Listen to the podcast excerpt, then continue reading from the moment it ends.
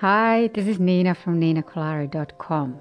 Uh, I yesterday recorded the first episode on how to beat procrastination with selling. Selling seems to be pretty hard for us entrepreneurs and business owners, although it's the one thing that we really have to nail in order to be business next year or even next month. So, yesterday I was talking about mindset, so do go listen to it on my channel if you didn't hear it yet. And today I'm going to talk about a very easy thing you can do to become better at sales, and that is to learn. And the reason why I'm actually mentioning this is I'm currently in London, so I'm attending a lot of events and meetups and free and paid events.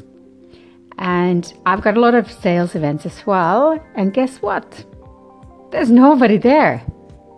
Oddly enough, the thing that we need to learn most, or it's most critical to our success, is not getting that many people.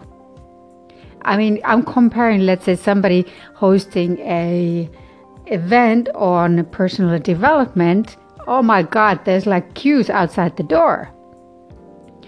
And those are also for entrepreneurs. So changing the mindset as an entrepreneur takes a lot more people than sales. So I don't know if that relates to the, what I talked about yesterday of the mindset. I kind of have the feeling I hate selling. So one doesn't look for sale events that might actually help you to become better seller because you just hate the, the whole thing altogether. So I highly recommend attending sale sales events, any kind of meetup that's focused on selling and sales techniques at least once a month. That may seem a lot, but it's not because that's the most important thing and it is a something it is a skill that is crucial to your success. You don't have to go in in-person events if you don't have anything happening near you. Go find webinars. I guarantee there's going to be loads of webinars on how to sell or how to market your services.